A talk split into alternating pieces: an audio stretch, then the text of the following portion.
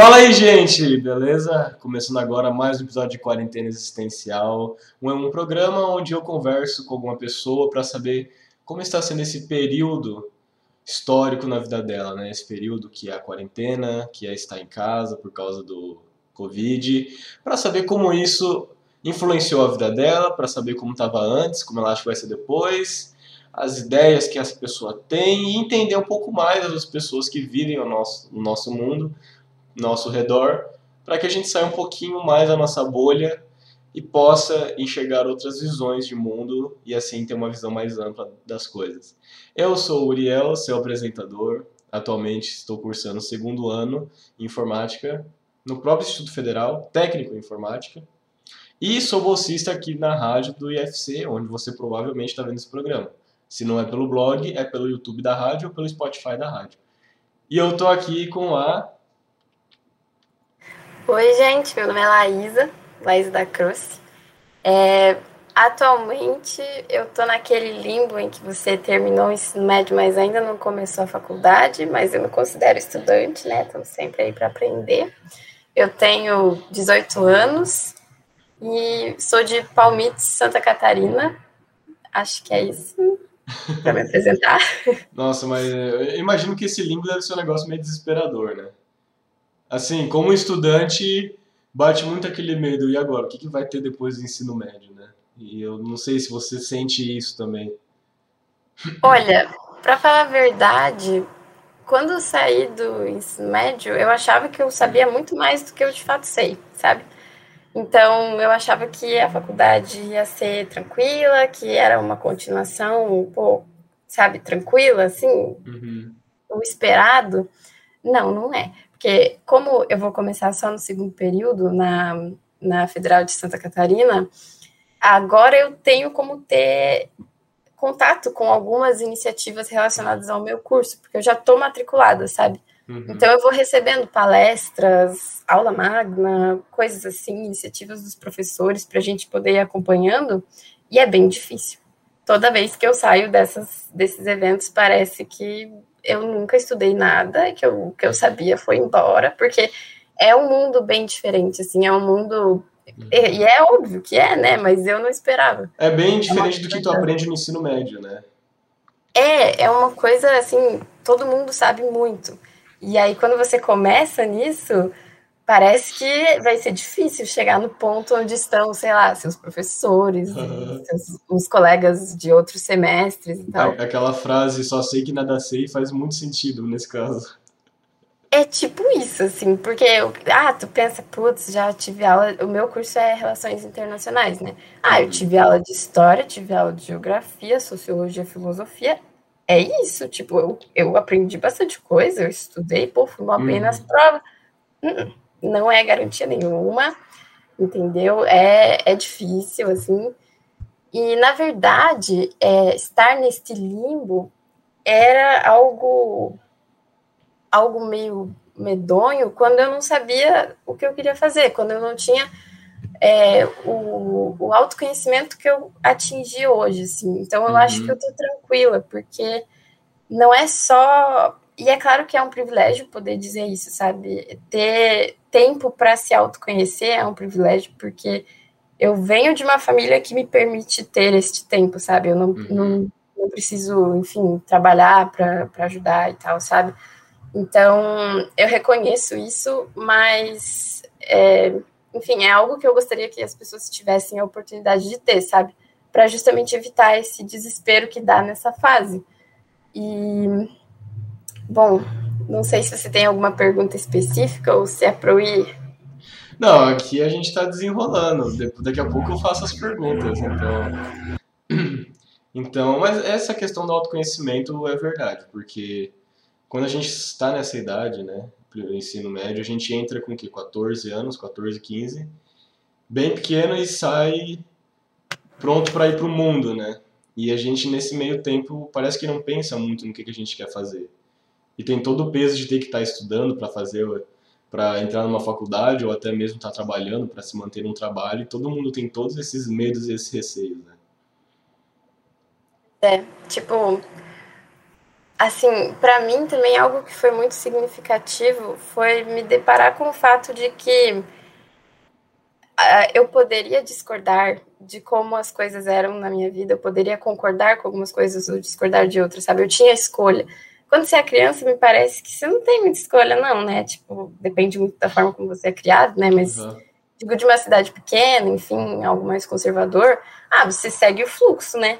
E aí começar a ter esses estalos, assim, de que você não precisa seguir o fluxo, de que você, poxa, tem um mundo de coisa que você pode fazer, no meu caso, né? Então, enfim, isso. É, eu imagino que relações internacionais não seja algo que as pessoas normalmente escolhem, né, para fazer. Assim, não é um negócio comum que as pessoas saibam que também existe alguma coisa assim. É que assim, pensando sobre, é, na verdade é um dos cursos mais concorridos, por incrível que pareça, foi uma surpresa meio infeliz para mim. Porque...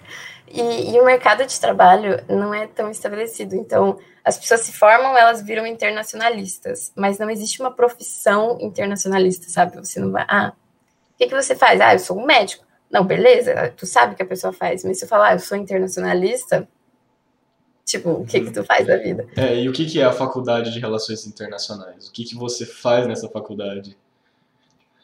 Espero descobrir em breve, mas olha, você, pelo que eu entendi, né? Eu ainda tô nessa questão. Mas pelo que eu entendi, você adquire uma capacidade analítica muito grande, sabe? Então, eu não vou poder falar com muita propriedade, né? Uhum. Mas você adquire a capacidade de analisar a conjuntura, né, do mundo e tal, com base no passado, com base nos teóricos, enfim, sabe, uma coisa assim. Uhum. Então, por isso justamente que os profissionais formados em relações internacionais têm como se, se infiltrar, digamos assim, em diferentes áreas, sabe? Tipo marketing ou o próprio jornalismo, alguma coisa assim, por essa capacidade analítica, sabe? Por esse conhecimento que é muito amplo. É uma área que envolve economia, envolve história, geopolítica, sabe? Sociologia. Então, exato. Então, é, tem muitas oportunidades tem muitas oportunidades de trabalho envolvidas, mas também você vai estar concorrendo com pessoas que se formaram naquelas áreas específicas. Tipo, você pode querer trabalhar com economia internacional, mas você vai estar concorrendo com alguém que fez economia, sabe? Uhum. Então, enfim, mas o que mais me interessa mesmo é essa. É, o entendimento, parece... o entendimento pela, é, pelas tipo, coisas. Você... Como funciona. É, você saber como funciona, exato. Entendi. É bem interessante parece que é um negócio mais nichado, sei lá. Por exemplo, que a gente falou, economia inter internacionalista. Parece que tem gente que cursa economia e seria um negócio mais nichado ainda, algo mais específico, alguém que é economista internacionalista, né? Alguma coisa assim. É, tipo, na verdade, na minha cabeça, as relações internacionais parece que elas não são específicas, sabe? Você uhum. pode atirar para todos os lados. Mas, e aí, por isso que existem essas faculdades é, que são das áreas que existem nas relações internacionais, sabe? Tipo, você pode fazer história, você pode fazer economia, você pode fazer geografia, mas as relações internacionais envolvem tudo, entende? Uhum. Enfim. Da onde que surgiu esse gosto por esta, esta faculdade? Cara, eu acho que a minha resposta é a mais comum que tem, que é eu descobri que existiam diplomatas e que eu queria ser uma, sabe? E, e aí, enfim, parecia o curso que, que mais remetia a essa profissão, mas de fato não existe nenhum curso que vá te preparar para ser um diplomata. Mas, uhum. enfim. E aí, essa minha vontade, essa, esse brilhar de olhos que veio quando descobri sobre a diplomacia, está relacionado talvez a tipo assim, eu tenho muito apreço pela cultura brasileira, assim, sabe? Eu tenho muita identificação, eu sinto um pertencimento muito grande. Então, poder representar isso internacionalmente, poder estudar sobre como o Brasil se insere internacionalmente, foi algo que me, me animou, assim, sabe? Que me deixou empolgada. É, enfim, vem mais dessa identificação. E aí tem uma curiosidade, é que eu não nasci aqui, não nasci no Brasil, eu nasci na uhum. Grécia. Caramba, que massa! É, é que meu pai ele era jogador de futebol, mas brasileiro é impossível, né? E aí ele foi para Europa e tal, e uhum. aconteci lá, né? Enfim. E, e aí eu vim para cá quando eu tinha quatro anos. Então, pô, brasileiríssima, né? Mas tem toda essa questão, enquanto eu estava crescendo, de poxa, será que eu nunca vou poder ser presidente? Será que eu vou poder me envolver na política? Porque te, eu tenho essa dupla nacionalidade, né? É, é, porque querendo ou não, você não é brasileira. Você é. é então, assim, eu, é. eu, eu, me sinto muito, me sinto muito brasileira, mas não, não nasci aqui, né? E aí eu acho que essa, esse sentimento me acompanha muito, mesmo que eu não tenha vindo daqui, e talvez me faça querer celebrar ainda mais o fato de eu ter chegado até aqui, sabe? Por ser um lugar de que eu gosto muito, apesar dos pesares, né? Uhum. Então, enfim. É, e, é, e através disso você representar o seu país e tentar mostrar ele da melhor forma possível, né? Trazer a melhor forma do seu país para o mundo. Sabe, o que eu penso é assim, eu nem sei mais se vai ser na diplomacia que eu vou seguir, é, não sei mesmo, mas foi o que deu o pontapé inicial, digamos assim. Mas o que eu tenho vontade mesmo é de melhorar, sabe? Melhorar o país e, enfim, contribuir de alguma forma. Uhum. E então, acho que na faculdade as minhas expectativas são, não sei se estarei enganada, vamos descobrir no futuro em breve, né? Mas as minhas expectativas são é aquilo que eu falei, sabe? Ter essa capacidade de conhecer o que é verdade, o que não é, o que funciona, o que não funciona, para deixar alguma contribuição positiva para o Brasil, sabe? Para usar isso ao, favor do nosso país. Enfim, se vai ser possível. Isso você vai descobrir. A Deus pertence, né? Isso tu vai descobrir enquanto estiver na faculdade, né? Enquanto estiver é. cursando tudo. Então agora vamos para as perguntas que de fato estavam programadas. Manda bala. Como é que estava a sua vida antes da quarentena? Isso eu quero dizer final de 2019, começo de 2020, em relação aos seus familiares, em relação à escola, amigos, seu psicológico. Como é que estava? Então, é, sobre os familiares e, enfim, pessoas queridas, eu tive a sorte de não ter nenhum, nenhuma perda, assim, sabe, na, nesse período de pandemia Hum, sabe, ainda bem que tá todo mundo bem por uhum. enquanto, que tem dado tudo certo. E em 2019, então, em 2019 eu estava no meu segundo ano no ensino médio, parece que faz muito tempo, meu Deus. E, e era um ano assim que eu estava começando a fazer mais amigos, porque eu eu sou meio tímida, né? Não, provavelmente não vai dar para perceber nessa ligação, porque ela é o objetivo é falar, né? Exatamente. Mas não, eu também entendo, eu também sou tímido, eu também tenho essa questão. É, a gente deixa de lado por motivos específicos, né? Mas então eu tava, sabe, descobrindo como eu era como amiga e tal. Uhum. É, enfim, eu gosto de, de estar com os amigos, de sair, fazia isso bastante, estudava bastante. É, 2019 foi o ano que eu tive um, um, ótimo desempenho acadêmico, assim, sabe? Fiquei muito satisfeita comigo mesma. Consegui, sabe?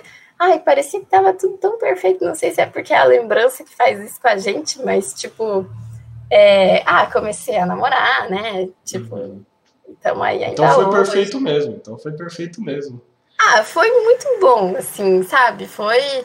Nossa, eu escolhi a roupa do novo na virada de 2020 pensando, meu Deus, aqui ó, vou escolher um azul, sabedoria para passar no vestibular, entendeu? Eu tava numa crescente, assim, tava muito, muito uhum. satisfeita, sabe? Bem mentalmente. Só que aí, bom, eu realmente, eu acho que tava ótimo, assim, eu não consigo me lembrar de alguma coisa é, é a memória, né? Mas e, em 2019 foi quando eu tive essa primeira esse primeiro insight de que eu gostaria de seguir na diplomacia, talvez, e fazer relações internacionais. E aí, como as relações internacionais não são muito estabelecidas e tal, eu estava visando passar na USP. Sonhar nunca desistir, né? Aquela coisa. Uhum. Então, é, tava... achava que achava que não era muito visibilizado, né? É, eu achava que não era tão concorrido, porque ninguém fala isso pra gente, sabia? A gente só descobre na hora do vestibular, mas tudo bem. E aí, é, bom, eu tava visando começar os trabalhos para estudar para USP, sabe aquela coisa, está no segundo ano, né? Uhum. Segundo ano parece que está distante ainda. Então, e eu tava, como eu falei, tava tranquila, para mim podia começar depois, sabe? Uhum. E aí... Você já estava estudando com viés de fazer vestibular ou você estava só. Não, só estudar as coisas da escola, tudo certo? Então, é. Tipo, é que a minha escola era bem puxada, assim, sabe? Então, sei lá, tinha duas matemática, duas biologia, duas física, duas química, era um montão de coisa. E era daquelas escolas que é bem focada no vestibular, sabe? Aí eu pensava, putz, tô fazendo o suficiente, né? Então não me preocupava muito até chegar no terceiro. Mas, enfim, sobre como eu estava antes da, da quarentena, eu acho que assim, se eu pudesse descrever objetivamente, porque eu fiquei só uhum. falando até agora, é, eu diria que eu estava bem, sabe? Tava me sentindo bem, mas talvez é, não estivesse sabendo muito bem o que de fato eu sentia, sabe? De onde que vem esse bem-estar? Será que é que eu tô bem mesmo? Ou será que eu tô escondendo alguma coisa que me falta? Será que eu não sei de alguma coisa sobre mim mesma e que é, será que vale a pena saber, mesmo que isso possa me deixar um pouco um pouco para baixo, sabe? Então, eu acho que assim, eu tava bem, mas talvez um pouco iludida também, sabe? Iludida também na questão acadêmica? ou de muitas outras questões da sua vida? Olha, é que assim, a minha vida até 2019, o que eu também acredito que seja um privilégio, mas era muito acadêmica, sabe? Eu vivia para ir para a escola. Eu ia para a escola, voltava, estudava, estudava de manhã, tarde e noite, e às vezes dava um, um rolezinho, uma coisa assim. Mas a minha vida era muito intrincada com a escola. Era então, como eu me sentia, eu me sentia bem se eu tirava uma nota alta, sabe? Isso dependia uhum. muito uma coisa da outra.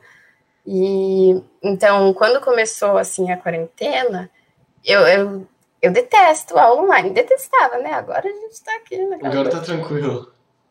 Mas é você é era bem, você era bem imersa na escola, então, bem imersa. Sim, tipo assim, a gente tinha aula de manhã das 7h20 até meio-dia e 15. Aí de tarde tinha plantão, assim, as, algumas tardes tinha aula também. Tinha plantão tirar dúvidas, sabe? E eu tava na escola sempre. Eu saía de casa sete horas e voltava para casa às seis, por aí. E em casa ainda dava uma estudada a mais se precisasse, sabe? Então, é como eu falei, eu acho que eu estava iludida de certa forma por achar que o meu valor era atrelado somente à escola, sabe? E, então, ah, a escola estava bem, era o meu melhor ano acadêmico, sim. Mas, e aí em 2020, quando eu comecei a ter dificuldades por conta da adaptação é, ao ambiente online e tal, eu não podia deixar que o meu valor dependesse de um resultado ruim, sabe? Eu não podia deixar que eu duvidasse de mim mesma por não estar conseguindo suprir as demandas de produtividade que a escola e isso tinha, aconteceu sabe? isso aconteceu. No começo sim sabe? Porque tipo assim é, como é que eu posso dizer? Eu tinha esse problema com notas entendeu? Não necessariamente ah, o conhecimento que eu adquiri.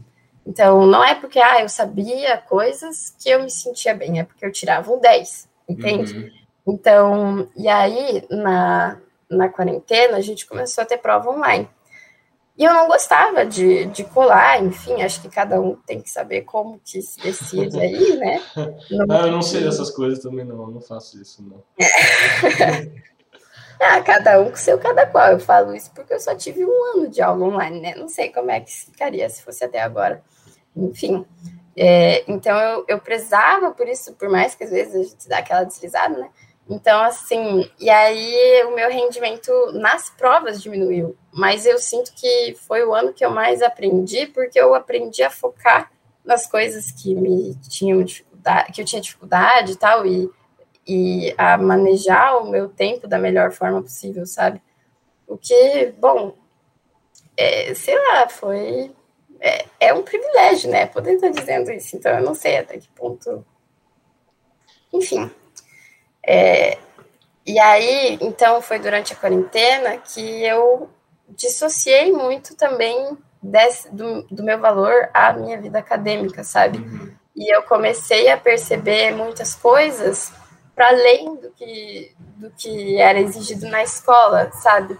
Especialmente comecei a perceber que a minha escola em específico, ela é daquelas que te prepara para passar numa prova, mas não para o que vem depois ou para o que está acontecendo, mas que ela não te não faz te prepara para a vida, para convívio social, Exato.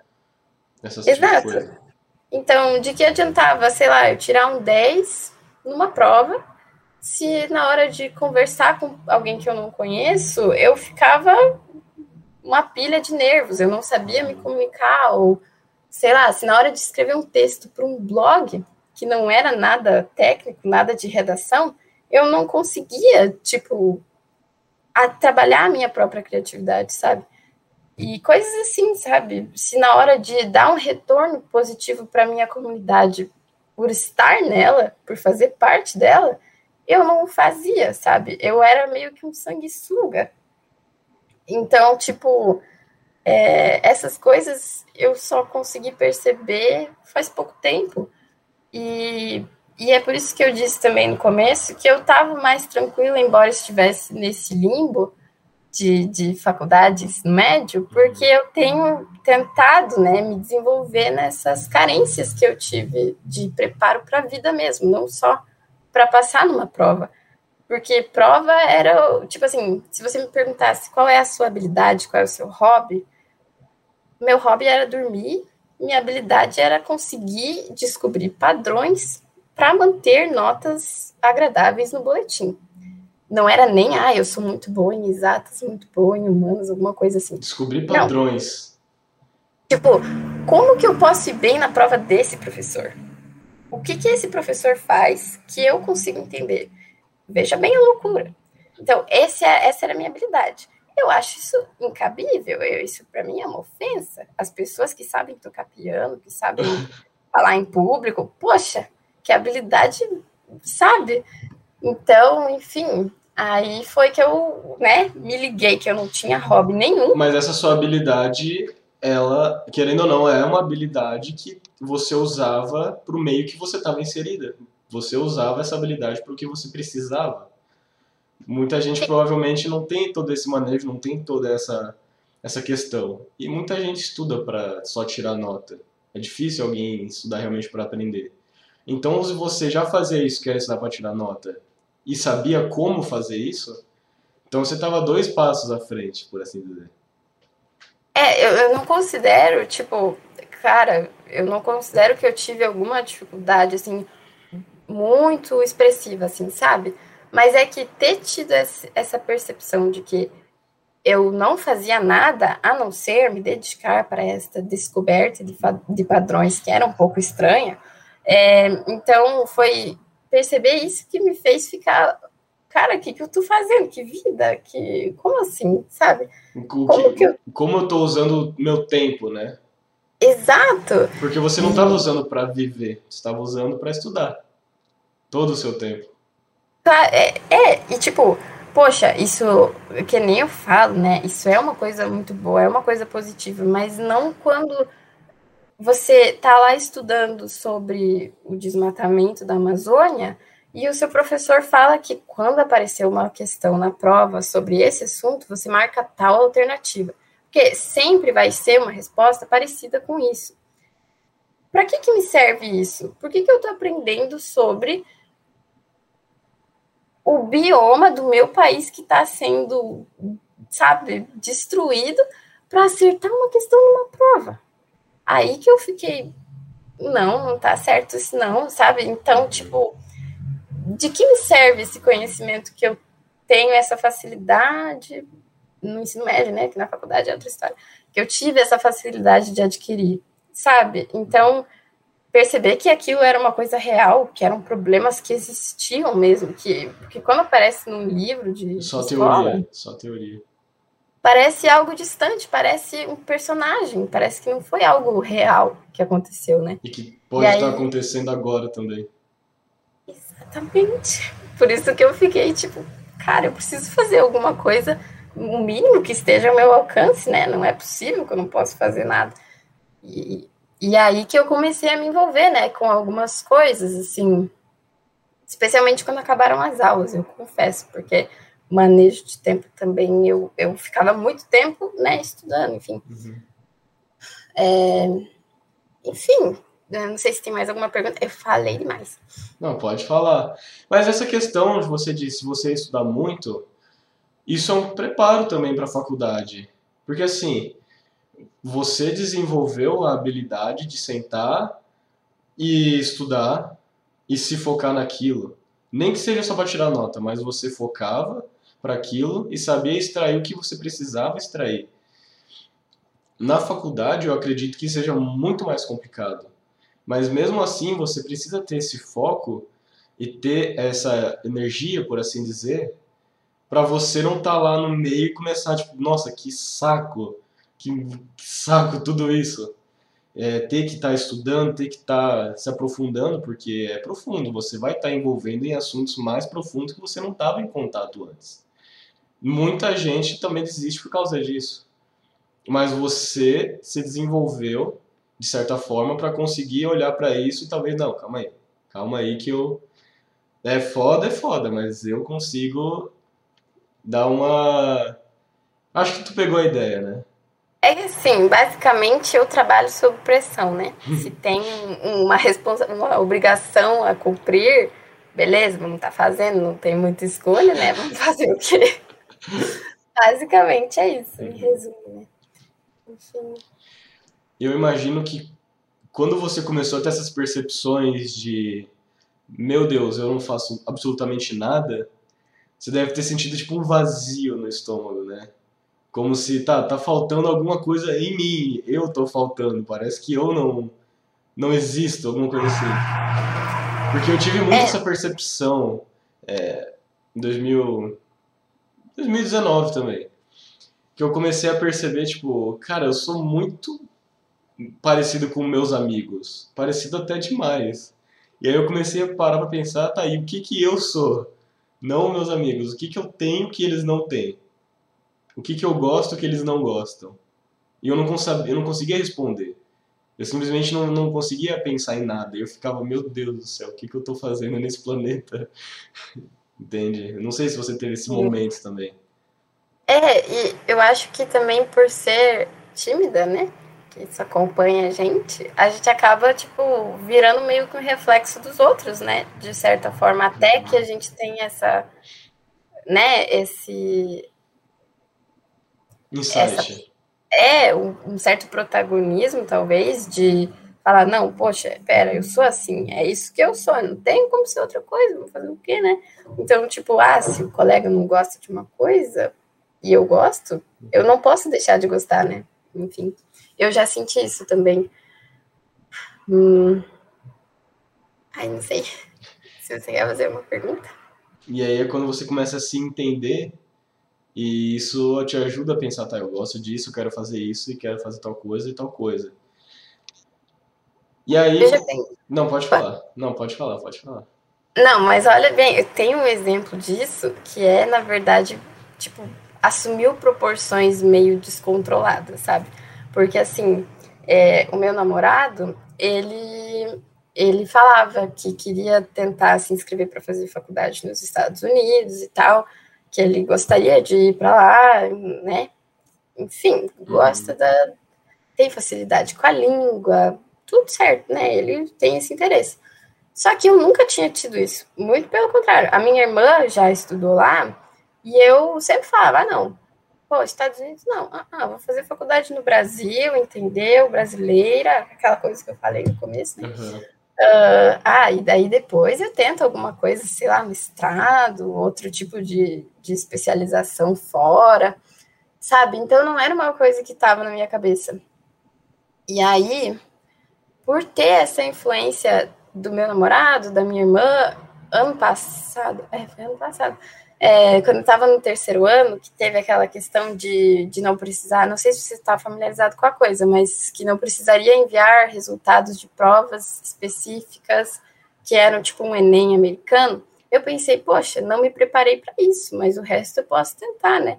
Então eu literalmente desviei a rota da minha vida, que eu estava sabendo que seria tipo, que eu sabia que eu queria vir é, estudar no Brasil, ter essa uhum. vivência aqui eu desviei completamente, me submeti a um esforço, é, e inclusive meus pais investiram né, financeiramente para tentar essas oportunidades, e no final não deu certo, porque, sabe, não, eu não tinha sonhado com aquilo. Você não, não queria, e você não queria de verdade aquilo, né? É, tanto que no final, tipo, quando eu recebi 14 negativas, 14 rejeições, é uma questão que te, né, resiliência, Tomou né? um soco na boca. Entendeu? Toda vez, tipo... toda vez que você tentava levantar do chão, era outro murro na cara. Exatamente. Então, assim, é, passei por todo um processo seletivo que é muito amplo, né? Você tem que saber de tudo da sua vida. E e ainda assim não foi o suficiente, não foi o que as universidades queriam, enfim, daí entra todo um assunto ali. Mas, e quando eu tomei essas rejeições, eu, eu não fiquei super abalada. Pô, ninguém gosta de tomar um não, né? Mas eu fiquei assim, cara, não, não tinha problema, sabe? Era um, um tiro no escuro para mim e justamente porque eu não tive essa noção de impor o que eu realmente queria, sabe? De me uhum. reconhecer enquanto quem não quer fazer isso, tipo, não tem problema, sabe? É, enfim. Você estava vivendo o sonho dele. Você estava é? querendo viver o sonho dele. É, eu sei também como é isso. Eu já passei por esse momento de, nossa, vou para outro lugar, fazer outra coisa com tal pessoa, isso vai ser muito massa, mas no final não é exatamente o que eu quero, o que, que eu busco, né? E como que a quarentena foi importante para esse seu desenvolvimento, então? Você foi através dela, foi nela que você teve todas essas percepções, né? Então, é, aí entra um pouco dessa história de fazer inscrição para faculdades nos Estados Unidos, porque foi só porque tinha quarentena que não precisava enviar esse resultado dos testes. Então é meio que indireto, sabe? Uhum. Se não precisava enviar o resultado dos testes, então eu ia me inscrever, jogar no Mas alto. você não tinha só prova boa também? Você não tinha só nota boa? Ah, é que assim, é tipo um, um Enem mesmo, sabe? Seria, então, é, o, é o TOEFL, por exemplo? É o SAT, sabe? Uhum. E tem o TOEFL também. E aí, são provas que, por mais que eu tivesse aquele esforço escolar, né? Você precisa, tipo, se debruçar para entender como elas funcionam. E tem gente que passa anos estudando isso, eu não tinha visto é nada, sabe? Uhum. Então, enfim, aí por ver tipo um passe livre, digamos assim, foi que eu tentei me inscrever. E grande parte dessas mudanças, talvez, tenham relação com o modo como, como é a cultura dos, dos jovens americanos que se inscrevem para essas faculdades, sabe? Porque eles precisam demonstrar um certo comprometimento com a comunidade deles. Eles precisam demonstrar que a vida deles não é só acadêmica e perceber que existem pessoas que fazem isso e que são bem-sucedidas, que o sucesso delas não depende só do acadêmico, foi que me fez pensar que eu estava realmente sendo uma sanguessuga, sabe? Que eu não estava retribuindo o conhecimento que eu tinha o privilégio de adquirir. E, e foi aí que eu comecei a ter esse estalo de que eu poderia me envolver mais com algumas iniciativas, enfim. É, então, acho que indiretamente a quarentena influenciou para que eu saísse desse desse modo sanguessuga antes, porque eu acho que eventualmente isso chega até a gente, né? Que a vida não é só né, escola e tal. Mas isso fez com que chegasse antes, porque eu me deparei com pessoas que tinham feito coisas incríveis e eram mais novas que eu. E aí eu, caraca, então a idade não significa nada, né? Porque olha só, moça, meu Deus, né? Sabe? Então, conhecer pessoas que faziam iniciativas legais, assim, me fez querer participar, criar a minha própria e tal. E, meu Deus, veio um negócio. É, enfim. E aí que eu comecei a me inteirar mais sobre esses assuntos, sobre. Ah, eu achei um grupo, eu não sei se é para entrar nesse. Né, Entra, pode mas... entrar, pode entrar. Então, beleza, então vou estar tá contando. Que eu achei um grupo chamado Garotas pelo Mundo, que é tipo uma ONG que faz umas, umas discussões, assim, tipo uns debates, uns diálogos sobre alguns assuntos semanalmente. Uhum. E, e não tinha processo seletivo nenhum, aquilo foi uma benção, entendeu? Porque eu estava traumatizada também com o processo seletivo, né? Ah, tem que fazer aí, mais um para entrar, não quero. Não, não, eu não fazia. Se tinha entrevista, eu pulava, porque eu estava. Para fazer a prova, para fazer para entrar na faculdade, deve ter sido um parto também, né? Nossa, eu tive que fazer três entrevistas assim em inglês meu Deus, foi incrível assim o resultado final, mas até chegar na hora da entrevista foi assim uma ansiedade de outro mundo, mas enfim. Então eu tava nessa, né? Ah, vou começar com coisas mais simples, porque eu também não sou o Batman das atividades fora classe, né? Então, é, aí achei esse grupo e até hoje eu faço parte, foi em fevereiro desse ano. E aí tem sido, tipo, uma oportunidade de conhecer mais, de é, atrair mais pessoas para o grupo, porque daí eu fui adquirindo funções, né? É, de escrever para um blog, como eu uhum. falei, sabe? Trabalhar a minha criatividade nessa forma. E, e, conhecer mais pessoas, porque acho que grande parte do que me fez sentir melhor, é, mesmo estando distante na cidade onde eu moro, que não é a cidade onde eu estudava, não é a cidade onde mora meu namorado, enfim, alguns amigos. Então, o que me fez é, meio que escantear essa solidão foi conhecer pessoas que eu podia encontrar virtualmente, sabe? E com quem eu podia conversar e semanalmente. Pessoas incríveis também, né? Pessoas incríveis, é claro, sabe? Então, é... Ai, não sei explicar, mas foi, foi um.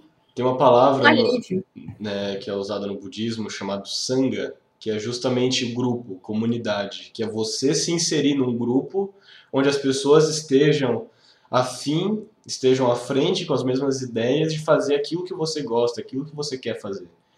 E, e isso é tão importante quanto realmente está fazendo do que realmente, sei lá, por exemplo, você pode aprender relações internacionais em casa, sozinha, vendo vídeo, vendo um monte de coisa, conteúdo, tudo, tudo mais. Tu pode, é possível tu fazer isso, não é impossível.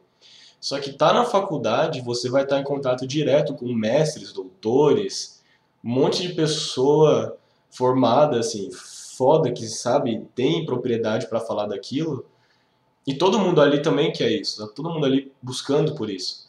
E ao você entrar num grupo, é, Garotos pelo Mundo, onde vocês trazem causas sociais, que é algo que você queria falar, e todo mundo ali só está ali por causa disso, então você realmente, calma, é, é, exatamente aqui onde eu queria estar, com as pessoas que eu queria estar. Exato, e tipo, é, são pessoas que já tinham um vínculo, sabe? Que eram muito amigas, então ver aquilo por si só já era ótimo, assim, de você ver que é, ai, que existe ainda isso, sabe? Porque aqui em casa eu, eu passo um certo tempo sozinha, sabe? Meus pais trabalham e tal. Meu cachorro não gosta de mim, então ele não gosta de ficar comigo. Pô, tu não faz carinho então, nele, não leva ele pra sair. Eu faço isso, ele é um pouco ingrato, sabia? Ele não gosta de mim de qualquer forma. Não Já tentei levar passear duas vezes por semana, ele não muda nada, sabe? Então, é, e foi justamente no Garotas que eu tive essa percepção de que eu não estava retribuindo para a comunidade, sabe? Porque é, eles têm essa questão de, de liderança social também muito forte, eles instigam isso nos membros. E, e foi a partir disso que eu percebi que eu tinha que fazer alguma coisa, sabe? E aí que entra um outro negocinho que eu fiz, que é um brechó. Tipo assim, eu gosto muito de. Eu tive muito contato com roupas que eram da minha avó. E que eu acho lindas, assim, eu acho incrível, coisa mais linda que existe, eu adoro. A minha mãe, né, ela fica um pouco possessiva, porque era da mãe dela, mas às vezes eu pego uma coisa ou outra, né. Você então, deu um chá de sumiço na roupa da sua avó. É, passei a mão, entendeu? Porque ela era muito fashion, eu não tenho culpa, a culpa é dela. E aí, então, eu percebi que eu gostava muito de, de desse estilo assim mais antigo, sabe? Eu não vou revelar a idade da avó, cuidado, aquelas, né? É, mas desse estilo mais. Assim. Ela faleceu faz um tempo já, e ela faleceu com 64, ah, eu nossa, acho. Eu chutei muito feio. não, imagina, tipo, eu e ela aqui, ó. É que a gente era muito parecidos, entendeu? Então, tipo, poder vestir as roupas delas e, e, ver que elas me servem e a minha mãe ficar tipo, nossa, como fica lindo em você, e eu emocionada, sabe? Então, enfim, todo esse vínculo aí é, fez com que eu me interessasse muito por esse estilo mais retrô, digamos assim, não sei uhum. qual é o termo certo. Não entendo vintage, muito de moda. Vintage. Vintage. É, eu não entendo muito de moda, mas eu penso que eu, que eu entendo, sabe? Pra, uhum. né? O suficiente para conseguir fazer o que tu queria. É, e aí eu, eu uni o útil ao agradável, assim, porque eu queria muito fazer um brechó. Mas na minha cidade não tem nenhum brechó, bazar presencial, assim, sabe? Principalmente por conta da pandemia também. Ou enfim, tem, mas estavam fechados. E aí eu é, fiquei sabendo de uma, uma, um grupo de voluntários daqui que trabalha com a causa animal, sabe? Que eles precisam de, de renda de fundos e que eles estavam com dificuldade de arrecadar esses fundos por conta das restrições da pandemia, né? Uhum. E aí é, eles fizeram, chegaram a fazer um bazarzinho assim presencial e eu na, foi aí que eu tive contato com esse problema deles, né? Porque esse provavelmente seria o, o último bazar que eles iam poder fazer e realmente foi lá em fevereiro.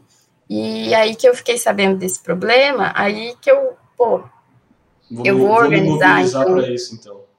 É, porque aí eles recebem muitas doações de roupa, para daí organizar um brechó presencial. Então eu pego, eu vou nessa salinha que eles têm essas roupas doadas, tipo, são muitas mesmo, é muita roupa.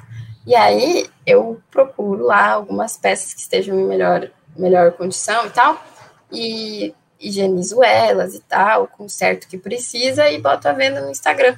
Então isso foi uma forma que eu achei de dar os primeiros passos para ter esse contato maior com a comunidade, sabe? Aí agora as pessoas sabem que eu sou, assim, que eu sou a filha da dentista que posta foto de, de roupa para ajudar os animaizinhos, sabe? Então, Isso também ajuda a desenvolver sua timidez. É, porque eu tenho que ter muito contato com as pessoas. É, você não pode que... ser tímida, tu não pode não querer falar. Você tem que falar, tem que mostrar tipo, a sua melhor versão pro mundo tem que dar aquela ajeitada, né? Ficar bonitinha para as fotos e tal. Tem que ajudar quem quer comprar alguma peça. Então, uhum. é, isso tudo vai me, me destravando um pouquinho, assim, sabe? Uhum. E, enfim, e aí que eu, depois que eu tive contato com essa cultura norte-americana de, né, sair desse só do acadêmico, uhum. que eu fui abrir essas portas, né? Que eu fui conhecendo esses projetos, inclusive o projeto Cultura Política que eu fiz com a Gabi. Então, é, eu já fiz um clube de leitura, que era uma viagem pela América Latina, do, organizado pelo governo do estado de São Paulo. Sabe, umas coisas assim, tudo online. Então, uhum. é uma ótima oportunidade para conhecer gente, para me inserir nessas comunidades, justamente como você falou, que tem esse interesse em comum, sabe? Sim. E então, tem sido ótimo, graças a Deus, tipo, né? Enfim. E esses projetos todos estão. E você ainda está no brechó e nesses outros projetos de. Esse de ciências políticas? Ciências políticas? É, é projeto Cultura Política. Cultura Eu política. participei dele já. Ele acabou semana passada. É, nesse final de semana teve a formatura. E, enfim, é, são ótimas oportunidades de conhecer pessoas que, que te completam de alguma forma, assim, sabe? Que trazem uma coisa que você, putz, nunca ia pensar nisso se não fosse essa contribuição. Então, tem sido bem especial, assim, sabe? Ter a oportunidade de me engajar com essas coisas e de conhecer algumas pessoas que é, ajudam nessa nessa minha busca e te, por e te traz oportunidades. Te traz muitas oportunidades. Poxa, vide essa entrevista, né? Por ter conhecido a Gabi. Exatamente. Por, né? Através dela, eu te conheci e aí a gente está fazendo essa, essa entrevista. Esse negócio aí que você falou de ter entrado em, em projetos, tudo que te ajudaram, te fizeram fazer parte, conhecer pessoas novas. Eu também tive essa experiência em junho. Eu fiz um curso de escrita criativa chamado Mundos Possíveis, onde a gente estudava vários autores e foi, a primeira, foi o meu primeiro contato com escritores mesmo, porque curso de escrita, né, escritores. E tinha gente lá de todas as idades, tinha gente até de 50 anos para cima e tudo mais, e eu tava, meu Deus, eu sou o único de 16 anos aqui, eu tô muito perdido nesse lugar. Mas foi uma coisa enriquecedora, foi muito bom, não só como escritor, como, mas também como pessoa. De eu encontrar, tipo, caramba, tem gente que também gosta do que eu gosto. Tem gente que realmente vai a fundo nisso. Tem gente que tá aqui para me ajudar a crescer muito nesse sentido. E foi uma, foi uma percepção que eu tive e eu fiquei, caramba, e como que isso é necessário? E uma coisa que entra muito nisso é o medo que as pessoas têm de estar tá se socializando.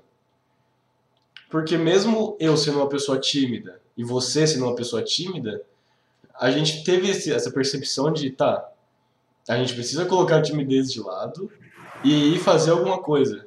Porque não tem como, porque ficar do jeito que tá não é sustentável, não é legal, não tá bom, a gente precisa mudar.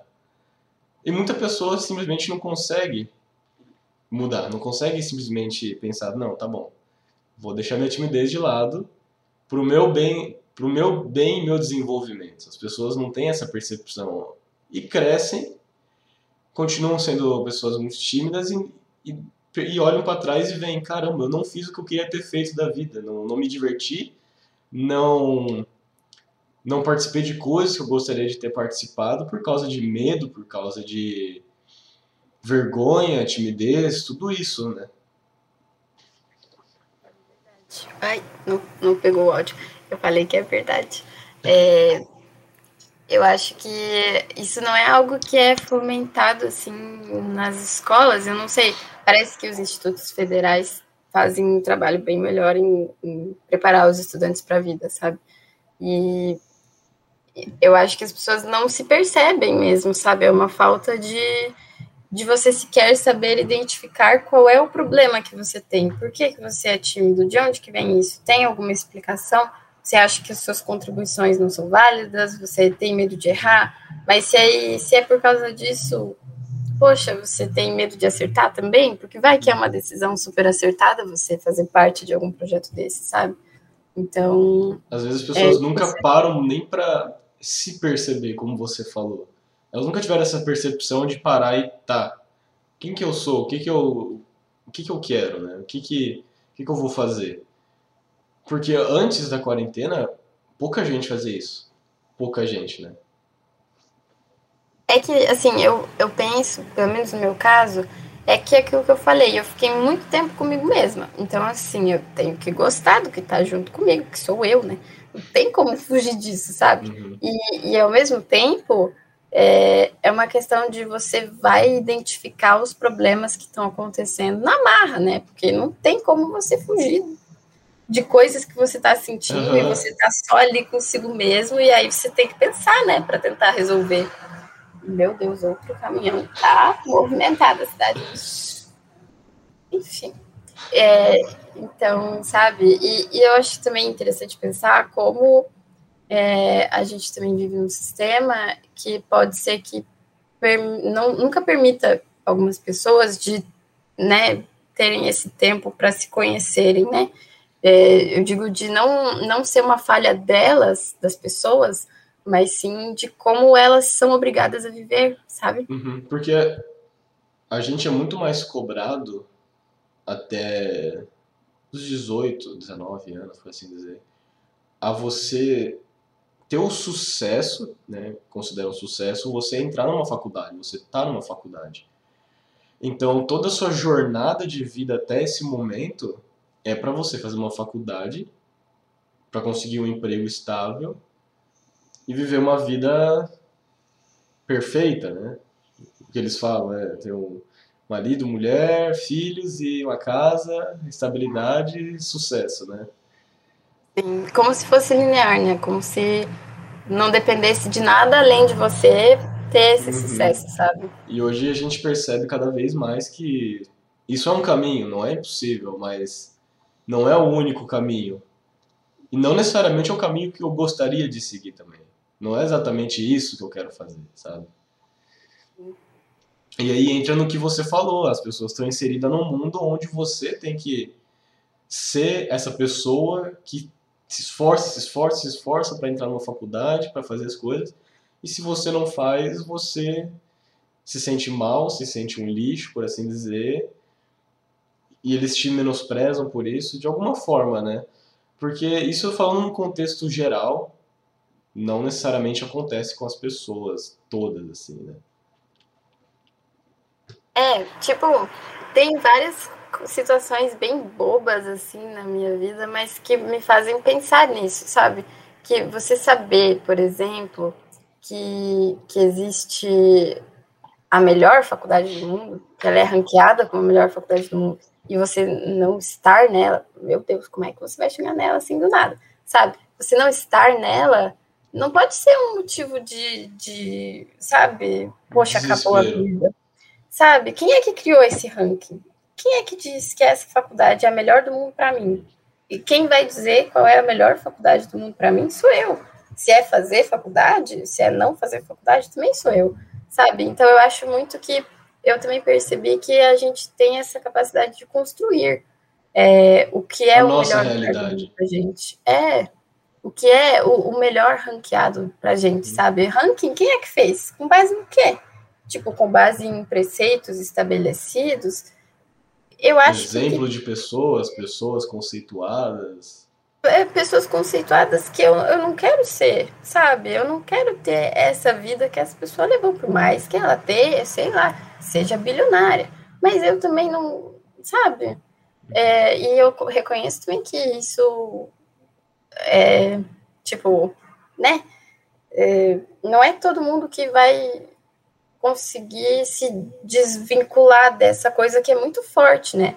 Uh, sei lá, é, também, enquanto eu estava nesse período de se inscrever para fora e tal, é simulação da ONU. Simulação da ONU é a melhor coisa que existe, sabe? E aí eu fui tentar fazer uma, obviamente... Isso, isso, foi, ironia, isso foi ironia você falando? Ou você Não, realmente gosta assim, de fazer? Ah, foi assim, ó. É que é o que as pessoas dizem que é muito bom. Vale muito para você ir para fora, sabe? É muito válido. Eu não duvido de que tenha tido efeitos muito positivos nas pessoas que praticam, mas eu também não posso me frustrar se para mim não teve, entende? Uhum. Se para mim não foi essa maravilha, se para mim não, se eu acho que eu me desenvolvo muito melhor, sei lá, no garotas, a minha questão de fala e coisas assim, do que numa simulação, sabe? Então, vai muito também de você saber quando que você vai seguir a manada, sabe? Tipo, de fazer, ah, não, beleza, isso é realmente muito bom para mim e é para tantas outras pessoas. É, e quando você vai saber que não é bem assim, sabe? Uhum. E o que eu falei são exemplos, tipo, bobos, mas que, em que esse raciocínio, na minha cabeça, pelo menos, se aplica, né? Não, são exemplos, na verdade, altamente importantes, porque foi a partir desse momento que tu teve insight. Aqui, aqui, aqui, entendeu? É, claro, é, eu digo que, que são bobos porque pode ser que, que, sabe, não era uma mudança de vida fazer uma coisa dessa, sabe? Uhum. Talvez tenha sido, mas não algo assim, né, urgente, impactante, uhum. muito. É, não sei. E aí, tem, eu até, até eu escrevi um, escrevi não, tem um post no blog da Rádio do IF onde eu peguei um vídeo no YouTube em inglês e transcrevi ele inteiro pro português. E o nome do vídeo é Por que perdemos o tesão de estudar, né? Por que, que a gente não gosta? Porque justamente o estudar não está vinculado a você fazer alguma coisa que você se interessa. Alguma coisa que, sei lá. Ah, eu curto muito edição de vídeo quero estudar isso, quero fazer isso, quero ir a fundo nisso. Não. o vinculado ao estudo, que você pensa em, a primeira coisa que você pensa quando é, fala de estudo, escola. O que você aprende na escola? Tirar nota alta. Você aprende a estudar para tirar uma nota boa. E como foi dito aqui, nem sempre as pessoas querem estudar para tirar uma nota boa. Nem sempre esse é o foco. Então, a partir desse momento, as pessoas ficam, tá bom, estudar é isso, então, se é isso que é estudar, eu não quero fazer. Não quero isso para minha vida. E elas acabam perdendo essa como é que eu posso dizer? Esse gosto mesmo, esse tesão, como eu falei, né? E isso afeta completamente, porque você justamente, não, não quero fazer nada. Eu não quero ter que me preocupar com alguma coisa para estudar, para aprender, porque você lá atrás perdeu todo esse, esse interesse, toda essa vontade. Mas o estudo vai muito além disso, vai de você sozinho também, né? Pegar alguma coisa que você gosta e não, é isso aqui que eu quero ver, então é isso aqui que eu vou estudar, eu quero mais é que se exploda o resto. E entra nisso de eu vou criar minha realidade, porque eu posso fazer isso. Quer dizer, ah, não vamos generalizar, tem gente que realmente precisa, sei lá, por exemplo, vou fazer uma faculdade porque eu quero uma condição melhor para minha vida. Ou só estou tendo essa oportunidade e o resto é inviável. Tudo bem. Mas tem gente que tem possibilidade de ter outros estudos, outras coisas, está fazendo outras coisas ao mesmo tempo, né? Então eu acho que entra muito nisso. E está tudo em, envolvido nessa questão de a gente se criar para se comparar aos outros, para ter uma nota mais alta que o outro, derrotar o outro. E acaba esquecendo a própria personalidade e acaba esquecendo os próprios gostos. Mas, por exemplo, como eu falei, eu não necessariamente sou uma pessoa que quer sair do ensino médio e fazer uma faculdade, porque eu não tenho gosto nenhum por estar fazendo prova e tudo mais, Enem e tudo mais, isso aí. Mas eu estou estudando edição de vídeo, estou trabalhando nesse, nessa área, estudo astrologia com meu tio, faço tudo isso. E faço teatro, faço curso de modelo, então faço outras coisas que eu posso seguir nisso caso eu queira, eu posso me aprofundar. Eu tenho essa possibilidade. Mas isso começou no momento que eu pensei, tá, eu preciso fazer alguma coisa também na minha vida. Eu não posso mais simplesmente, se eu não quero estudar, se eu não quero muito isso, então tenho que achar outras coisas para fazer. E é não negar as oportunidades que surgem pra gente, né? Às vezes vem de uma forma que a gente não acha legal. Mas quando a gente percebe, se abre, opa, calma aí, isso aqui pode ser importante para mim. Eu acho que é muito pertinente isso que você fala, assim, sabe? Porque o, é aquilo, né? A gente não é ensinado a aprender, né? A gente não é ensinado a ter uma paixão, pelo menos aqui no Brasil, né? Não é algo tão cultural, pelo que eu percebo. E, e eu, é difícil generalizar também, mas uma, um aspecto muito determinante na minha visão, né, é você ter essa paixão, é você se interessar pelo que você está fazendo. Tipo, uhum. na sexta-feira, sexta-feira de noite, eu passei três horas na frente do meu computador ouvindo a minha mentora da, daquele projeto Cultura Política falando sobre interseções entre jornalismo e relações internacionais. Então, tipo, e eu ficaria mais, eu ficaria eu, eu tava amando. Para mim é aquilo, sabe? Para mim é. E, inclusive, aprender daquela forma não é algo vertical, como é as relações entre professores e alunos nas escolas, sabe? É algo muito horizontal. Então, o que eu falo tem valor para o ensinamento, para aprendizado, para aprendizado coletivo que a gente vai estar tá tendo naquela reunião, sabe? Assim como o que a mentora fala tem valor. Então, não existe essa distinção, é, é puramente uma troca, né? E então, acho que uma coisa muito valiosa é poder ter a oportunidade de tirar os, o, é, dissociar a atenção do que a gente aprende na escola, sabe? Porque não é só isso. É muito importante. Eu não tiro a importância de jeito nenhum. Muito pelo contrário. Tipo, eu acho que o currículo que a gente tem no Brasil. Opa, perdão. eu acho que o currículo que a gente tem no Brasil é, é completíssimo, assim, em, em, termos acadêmicos e tal, uhum. mas que deveria ter esse incentivo, né, a você se desenvolver como um todo, né? Como pessoa, como quem você quer ser, e não o que você quer ser, né? Sim. Tanto que cada vez mais estão procurando tirar coisas como artes da escola, filosofia da escola, que são justamente aonde você pode se expressar ou botar sua mente para pensar e ter um raciocínio crítico, um raciocínio lógico, onde você começa, tá, calma aí, eu não, não necessariamente tô de acordo com o que a massa diz, o que, que a massa fala. Quando você começa a ter esse tipo de pensamento, que também tira a sua individualidade como ser humano. É, eu ia dizer justamente é, é, o exercício da sua autonomia, né? Onde você começa a se conhecer. Uhum. Então. Mas como que você pode fazer para saber o que você gosta? É fazendo um monte de coisa que você não gosta. Você só sabe do que você gosta quando você faz um monte de coisa que você não gosta.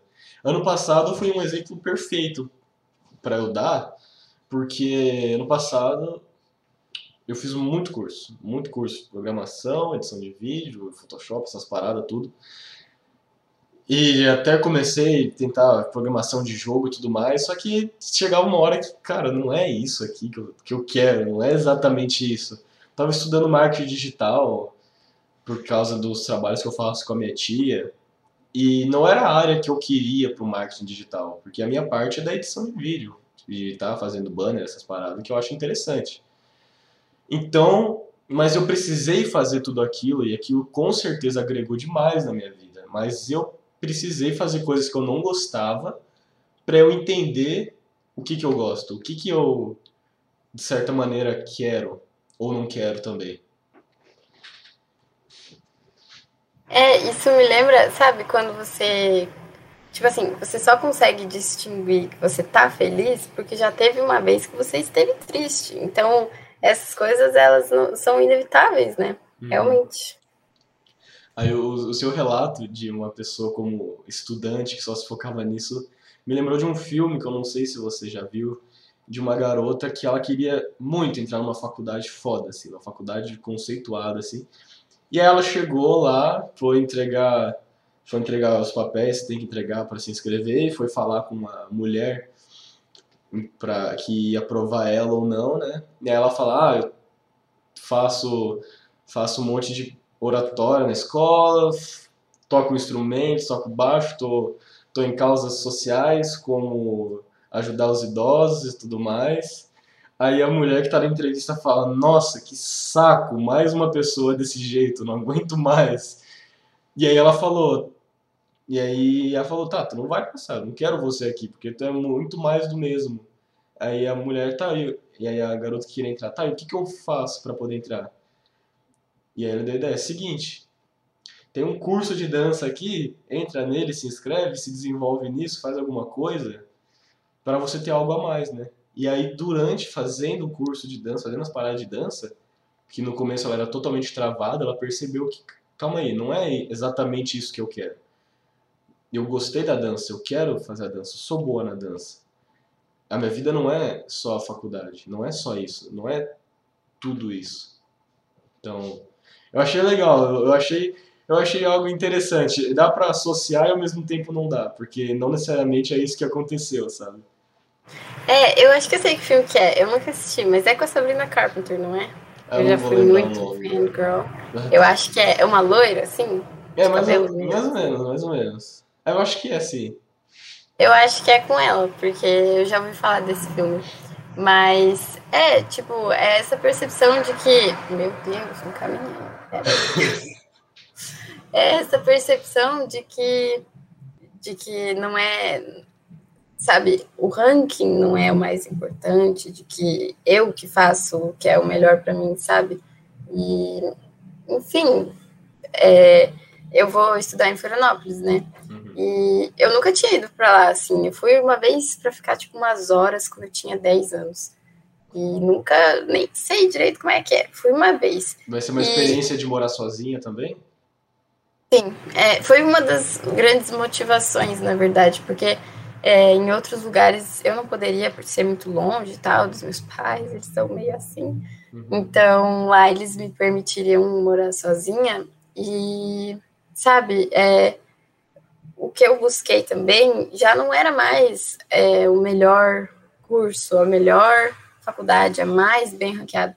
Era onde que eu vou poder me desenvolver, como que eu me sinto. Eu estou preparada para esse desafio de, sabe, tentar é, buscar uma independência financeira, eventualmente, uhum. dos meus pais e coisas assim.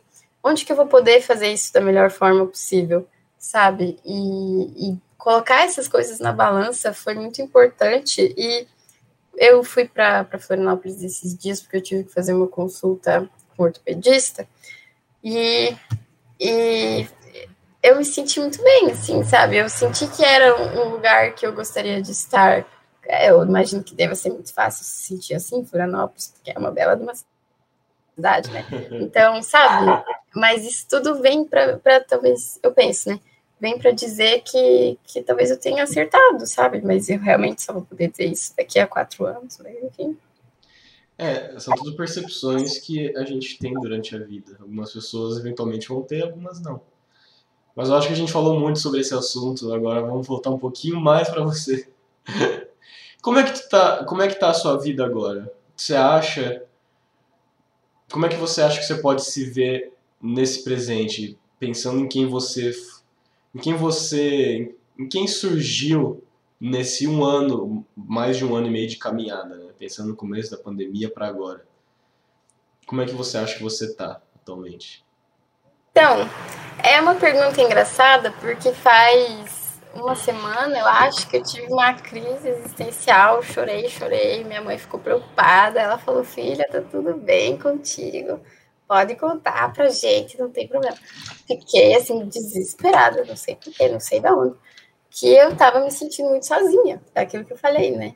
Uhum. Então, e foi depois de ter jogado tudo aquilo para fora, toda essa angústia que eu estava sentindo, que eu consegui me restabelecer, assim, sabe? Então, eu acho que também é algo cíclico, digamos assim. Eu acho que eu não posso dizer que eu tô bem sempre, que eu tô mal sempre, mas é aquilo que eu falei, a tristeza existe para que a gente reconheça quando a gente está feliz, né? Uhum. Então, agora o que eu posso dizer é que eu tô feliz é, eu é aquilo que eu falei, eu tenho como estar na casa dos meus pais, eles têm condições para me bancar ainda durante esse período que eu ainda não fui para a faculdade, e, e aí eu tenho me dedicado a esses trabalhos mais voluntários, e isso tem me, sabe, me deixado muito satisfeita, então é muito, muito engraçado, assim, porque a minha cidade é muito pequena, né, e eu gosto muito de andar por ela, e tem essa tranquilidade de poder passear. É. Ixi, muito. Sabe, andar às vezes com o celular na mão, sem nem se ligar que tá com o celular na mão, porque não uhum. tem problema nenhum, sabe? Todo mundo se conhece. E, e, ontem, inclusive, foi algo, um momento assim, sabe, que eu tive comigo mesmo, que eu fui fazer umas entregas do brechó e tal, levar, fui num canto, depois fui no outro canto, que leva 20 minutos, os dois cantos da cidade, tipo, não é muito grande mesmo, e andando ainda, né? Então, sabe, e ouvindo umas músicas que eu gosto, então poder fazer isso é algo que, que me faz sentir muito bem agora. Por mais que eventualmente tenha alguma outra crise de solidão, eu percebi agora que eu é bem parecido com aquilo que você falou do, do budismo, sabe? Eu não me lembro do termo exatamente. Sanga. Sanga. É, que eu consigo me inserir nas minhas comunidades, que eu consigo fazer amigos, sabe? Que eu consigo ser uma pessoa amigável, ser uma pessoa, uma companhia boa para mim e para quem tá ao meu redor, sabe? Aí, se tu, se tu, tu discordar, vai ser um pouco, né? Entendeu? Aí tu pensa que uma companhia boa, acho que não, né? Aquelas... Parece uma companhia muito boa, até porque eu gosto de ter pessoas perto, por exemplo, que tem profundidade, seja de conhecimento, seja de pessoal, né? Então, pelo tudo que está demonstrando aqui, você é uma companhia ótima. Obrigada. É a solidão, a solidão faz isso com a gente. E não tem como pensar em outra coisa daí, a não ser no que está te incomodando, né? Uhum. E aí tu vai se resolvendo aos poucos, né?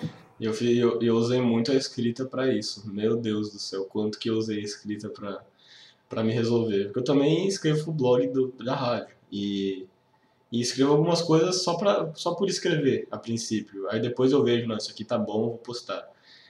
Mas é uma forma de me expressar e de me entender com o mundo.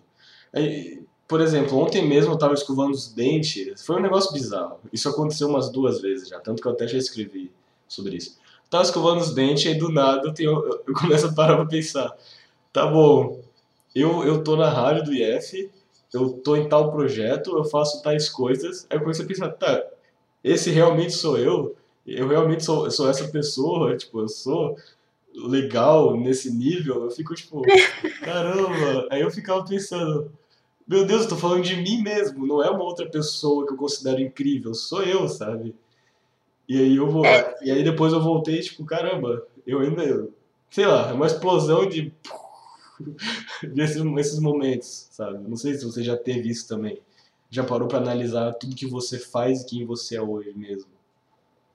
Eu, eu, eu sinto isso é, ontem, justamente, né? Quando eu fui fazer essas entregas e tal, pensando que, que eu tava conseguindo um dinheirinho ali, aqui, para ajudar os bichinhos, sabe? Então, tipo, isso. É, é bom começar a se orgulhar do que você faz, né? Começar a ver o motivo, a razão de ser de quem você é, né? Uhum. Então. É, ajudar a desenvolver o seu amor próprio também, né? Porque se você não se ama, quem que vai te amar? Pode até ter pessoas que te amam, mas mas é a questão que você deposita o seu amor nessas pessoas, você deposita a sua esperança de que, meu Deus, alguém precisa me amar nessas pessoas, sendo que você não se ama. Se elas forem embora, e aí, e agora? Acabou pra ti, né? É, exatamente. É Entra muito nisso. E como que você acha que vai ser quando acabar a quarentena em relação à sociedade? Tu acha que as pessoas vão ser pessoas melhores, vão estar todas amorosas, pulando por aí, soltando arco-íris pela bunda, abraçando um no outro? Ou todo mundo se odiando? Como é que vai ser? Olha, eu não sei se sou muito fã desse pensamento de que vai é, vamos sair como pessoas melhores, sabe? Porque eu acho tem um caminho de novo, né? Mas tudo bem. Eu acho, assim, que a compreensão que a gente tem, é, que a gente vai tendo também nesse período de quarentena, ela iria vir, sabe? Não, não precisava ser assim. Não precisava ser às custas do que está sendo perdido, sabe? Uhum. Eu, eu trocaria facilmente é, a compreensão que eu tive por pelas vidas perdidas, sabe? Eu eu trocaria facilmente um período de, de pandemia por um que não tivesse, assim. Então. Mas você não acha que essa percepção poderia demorar muito mais ou até mesmo anos para acontecer? E até lá talvez você e muitas outras pessoas já tivessem, tipo, nossa senhora. Por exemplo, eu acabei a faculdade, não era isso que eu queria fazer, que merda, por que, que eu não que, que eu não fui me entender antes, sabe? Eu acho que muita gente está tendo percepções, está tendo essa oportunidade por causa da pandemia mesmo. Não, com certeza. É, não tem como mudar o que já aconteceu, né? Mas é só uma, um pensamento que eu tenho, assim, sabe? Que eu não acho que a minha compreensão valha tanto, sabe? Porque tem muita coisa sendo perdida. E, e eu acho que, felizmente, eu teria a oportunidade de ter esta compreensão, sabe? Se me custasse é, a, a, frustração de, de, terminar a faculdade e não ser o que eu gostaria, ainda assim me parece um, uma troca ínfima, sabe? Uma coisa muito pouca que eu ia estar tá perdendo em relação ao que muitas famílias já perderam, que é uma vida inteira, né, pela frente. Então, eu acho assim que a gente vai sair da, da pandemia, da quarentena, eu espero, mas eu não sei se vai ter muita diferença. Eu não sei, é, porque agora mesmo a gente vê que ainda na pandemia algumas pessoas se mostram muito ruins, sabe? Então eu não sei o que esperar de quando sair e voltar ao normal, digamos assim, sabe? Não sei se eu, se eu consigo visualizar que vai surgir uma bondade comum, sabe?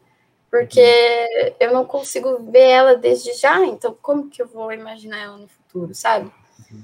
E, mas eu imagino também que a gente vai ter bastante receio, assim, de, de contato, né? Eu acho que isso é uma, uma. A gente vai estranhar muito, né?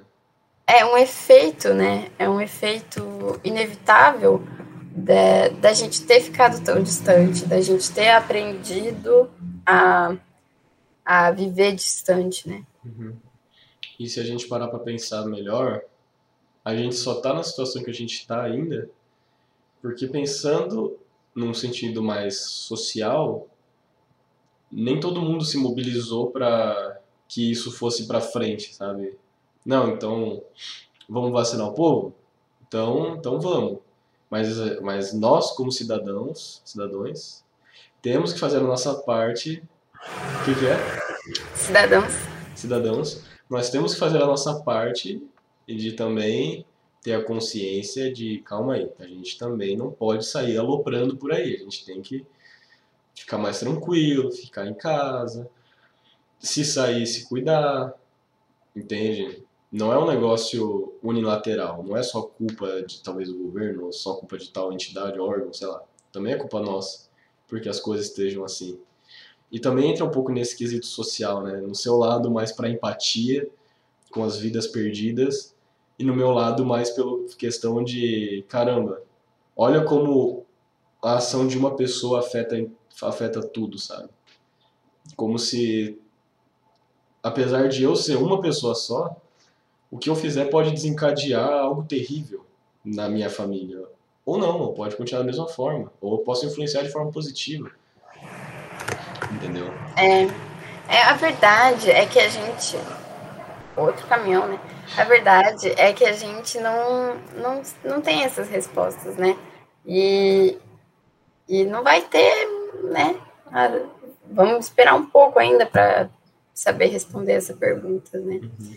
E isso que você fala de, de é, abranger para uma questão mais cultural também pode ser relacionado a, a tipo, ah, sei lá, os Estados Unidos, a Europa já estão todos ai, voltando à vida normal, e a gente aqui, sabe? E, e o fato de eles estarem melhores, assim, nos nossos parâmetros, é às custas de quem está pior, né? Só existe a felicidade se existe a tristeza, só existe um melhor se vai existir um pior. Ainda mais então, no planeta acho... Terra. O planeta Terra é um planeta justamente de dualidades, bom e mal.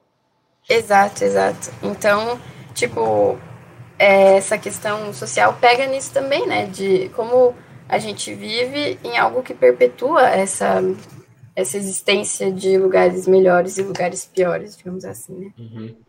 Mas aí entra naquilo. Se, por exemplo, não existisse o cara que vai recolher o teu lixo depois e levar embora, não existisse o cara que vai ensacolar tua tua compra, o cara que está no caixa, se não existisse o dono da empresa que, que movimenta o dinheiro, que movimenta as coisas, que movimenta a cidade, talvez, não existisse esse cara para empregar milhares de pessoas que estão trabalhando na loja e tudo mais.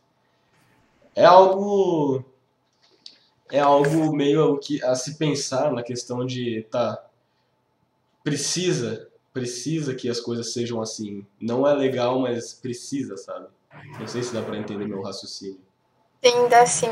É, isso me faz lembrar de um texto que eu vi é, uma vez uh, de um cara assim que postou, ele morava na, na Holanda, e aí ele falava dessa percepção de, de que lá é, é uma sociedade que se vê de forma muito mais igualitária. Então, a igualdade social que, que predomina na Holanda em outros países que são tidos como referência para a gente quando se trata de segurança, por exemplo, ela faz com que as pessoas não se percebam de valor diminuído por exercerem determinadas funções, sabe?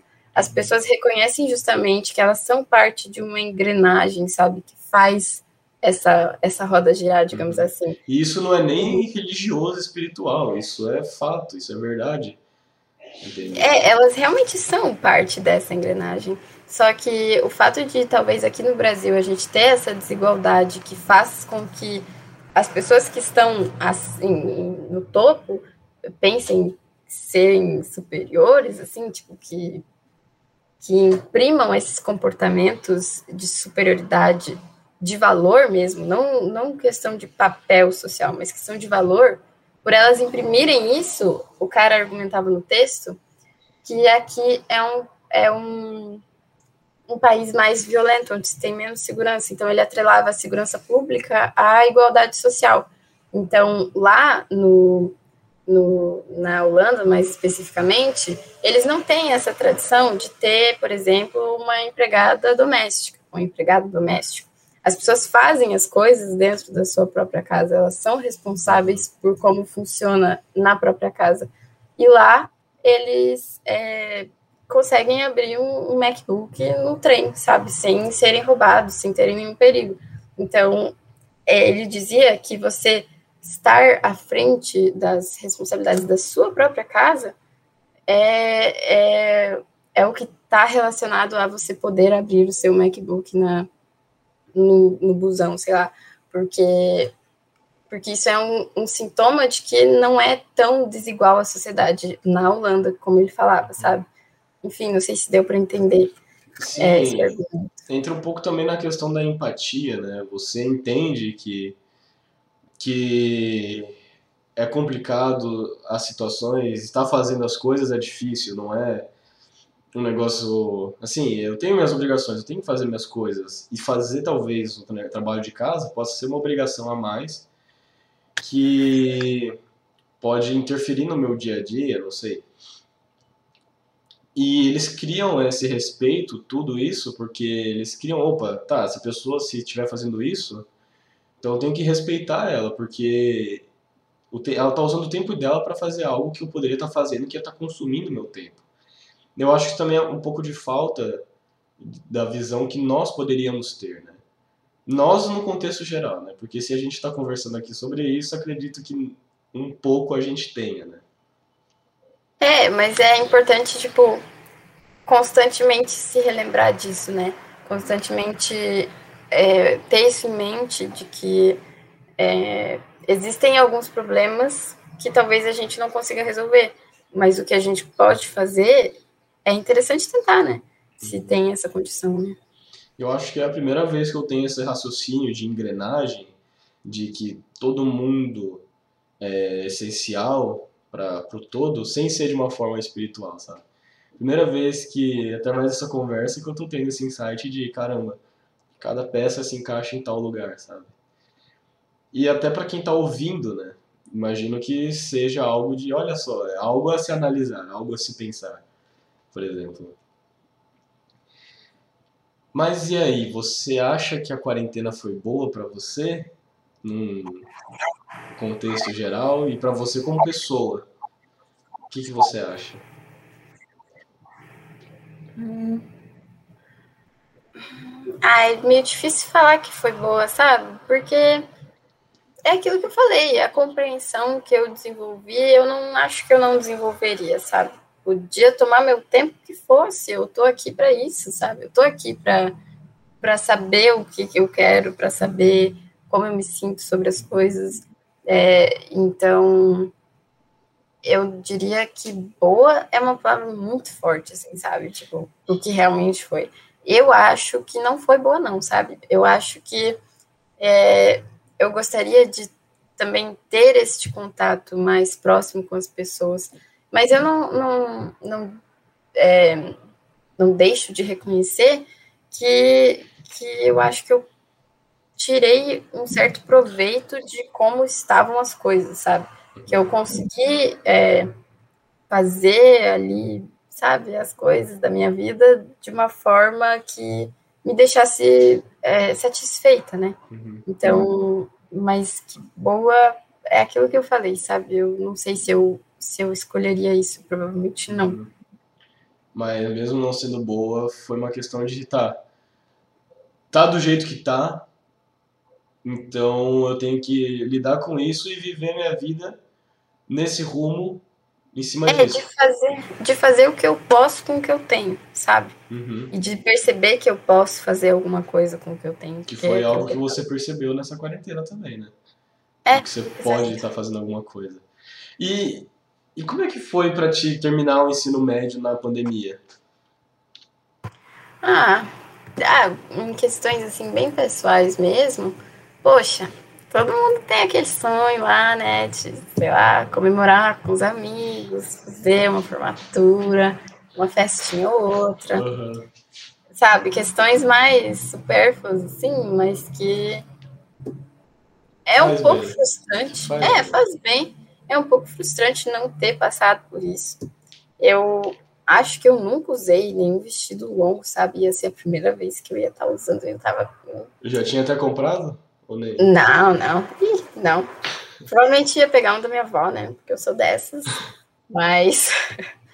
Mas. Então, ah, são pequenas frustrações, sabe? Mas. Foi um grande alívio, na verdade eu fiquei frustrada, eu não sei se isso vai soar triste para você, mas tipo, eu fiquei frustrada por estar no terceiro ano na quarentena. Mas daí depois eu não fiquei mais, porque pelo menos ia ser só um ano. Eu peço desculpas, mas eu não posso negar que eu pensei isso, tipo, ai. Enfim, a gente tem que se contentar com o que a gente tem, né? é, e agora você tá indo rumo à faculdade, né? E você não vai ter que passar pelo estresse da pandemia, pelo estresse acadêmico na pandemia, talvez. Ao menos que você já vai para a faculdade presencial ou vai estar tá no EAD? Vai estar tá no, no EAD ainda, vai começar em outubro. Eu acho que a minha faculdade, universidade, falou que vai ser tudo online até março de 2022. Então, não sei se eles pretendem mudar alguma diretriz assim com base na, na vacinação, mas a princípio é tudo online até março de 2022. Uhum. Então, se estava difícil antes, vai ficar mais difícil ainda agora. Né? Veja bem. E, e para completar a cereja do bolo, é que eu vou ter que fazer uma cirurgia na coluna. Então, assim, ótimo para começar as aulas e tal. Fazer uma cirurgia na coluna, ficar sentado o dia inteiro. É, bem estilo Frida Kahlo, assim, tipo, ficar deitada, esperando passar. Porque eu tenho a coluna assim, sabe? Tipo, S, assim. E aí vou ter que consertar esta. Nessa falha? É. Então. Mas é, eu fico pensando também que é bom, sabe, ter a oportunidade de curar a, a sua doença. Nem todo mundo tem como fazer isso, né? Enfim. É. Vai ser bom, querendo ou não, vai ser, vai ser melhor assim. Antes sofrer um pouco do que sofrer muito por muito tempo, né? É, é sofre, tipo um sofre muito em pouco tempo do que sofrer muito por muito tempo. Né? É tipo um presente pra Laísa do futuro. Tipo, tome uma coluna reta pra você não ficar com dor. É, algo que você lidou por 18 anos, né? É, é, tipo isso. Mas que aprendizados você acha que a gente pode tirar de tudo isso que a gente está vivendo? Você acha que é possível tirar algum aprendizado no meio desse caos? Eu acho que a gente tem que tomar como aprendizado, talvez, a questão da empatia, meio batido, né? Mas é o que é sempre bom. E acho que algo que me chama muita atenção também é como as pessoas acham que elas têm tantas certezas, sabe? Como elas têm certeza de que o que elas estão falando é certo. Poxa, eu não tenho certeza às vezes nem do que eu tô falando da minha vida, se eu tô achando certo ou não, sabe? Uhum. Que dirá sobre uma conjuntura, sobre, sabe, fazendo uma análise política, o que quer que seja. Então, eu acho que também as pessoas poderiam tirar como aprendizado isso de dar uns passos para trás antes de, de falar o que você acha, sabe? Ter a humildade de, calma aí, analisar a situação melhor, né? É, é uma espécie de humildade, mas também reconhecer, uh, sabe, querer buscar pela verdade, né? Não pelo que você acha que é a verdade. Uhum. Mas reconhecer que pode ser que você esteja errado, realmente. Né? Eu acho que isso talvez seria de grande valia para este período que a gente vive. Com certeza. É, desenvolver a verdade, né? buscar a verdade. Porque, por mais que a verdade possa doer às vezes, ela é necessária para o crescimento das pessoas. Por exemplo, às vezes caso a gente já tivesse mais interação, fosse mais amigo, por exemplo, alguma coisa poderia estar ruim a nossa relação, mas se eu não contar a verdade para você, não tem como a gente ter a manutenção para isso, entende? É. E mesmo que doa um pouco no seu ego, é necessário para futuramente ter uma convivência melhor.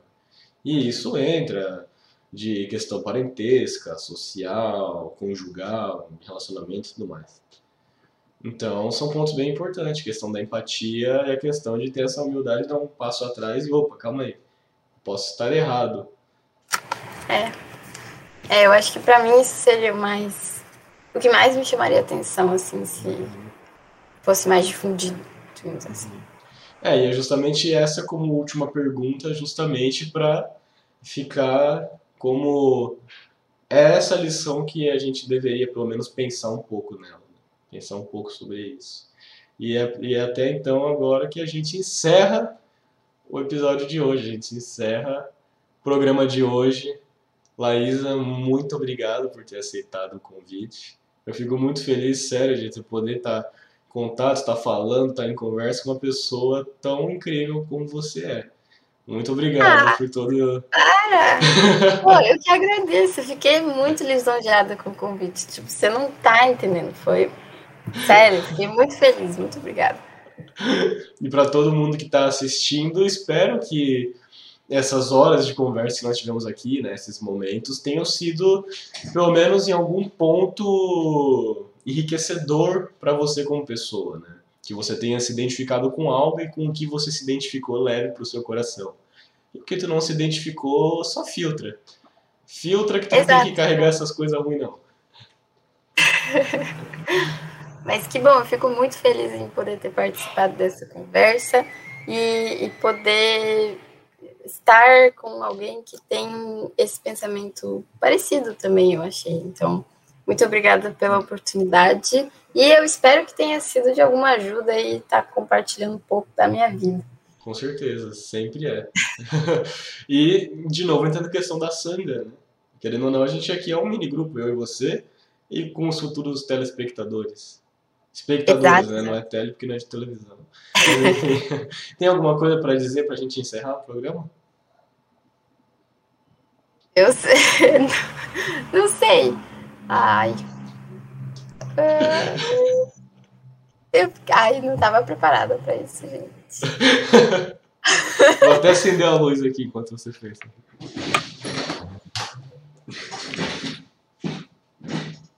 Ah, eu sei, eu sei. Tem uma, uma música do Belchior, que eu gosto muito, que chama Alucinação. Então, eu vou dizer para vocês, espectadores, que ouçam essa música e que prestem bem atenção na parte que ele fala: amar e mudar as coisas me interessa mais. Eu acho que isso também é muito válido para esse período em que a gente vive. Eu até eu vou ouvir depois. Acabando, acabando aqui, eu já vou sair para ouvir. Espero que gostem. Quer divulgar alguma rede social? Ah, eu queria pedir se vocês querem conhecer o brechó, né? O brechó que eu faço aqui na minha cidade é brechó.apap. É tipo AP, AP mesmo, porque é Amigos e Protetores dos Animais de Palmitos. Então é, uhum. é isto. E no mais, é, para me encontrar nas redes sociais é só colocar Laísa da Cruz em tudo, que eu não sou muito criativa com nomes. Então, é não tem underline, não tem nada, nenhum caractere especial. Não, é tudo Laísa da Cruz. Então, até o e-mail. Até o e-mail. Então vai lá, gente. Sigam a Laísa, Laísa da Cruz e o bazar dela. Para vocês ajudarem a causa. E me sigam lá no meu Instagram. Meu Instagram é o, o Uriel Nunes. É meio difícil mesmo, ouvindo assim. Mas é Uriel com três U's e depois Nunes. Leiam também os textos aqui no blog da Rádio do IF, né? Caso você esteja vendo para o blog. Caso você não esteja, o link é radiofc.com. Não, calma aí, radiofcweb.com. Agora sim, acessem esse segundo que eu falei. e vão lá ver que eu tenho mais de 10 textos publicados, diversificados, bem diferentes, que você pode, possa talvez gostar. Então, dá uma, olha, dá uma olhadinha. E é assim que a gente encerra o episódio de hoje. Muito obrigado novamente. Eu que agradeço. E eu espero vocês na próxima semana, gente. Até mais. Até mais!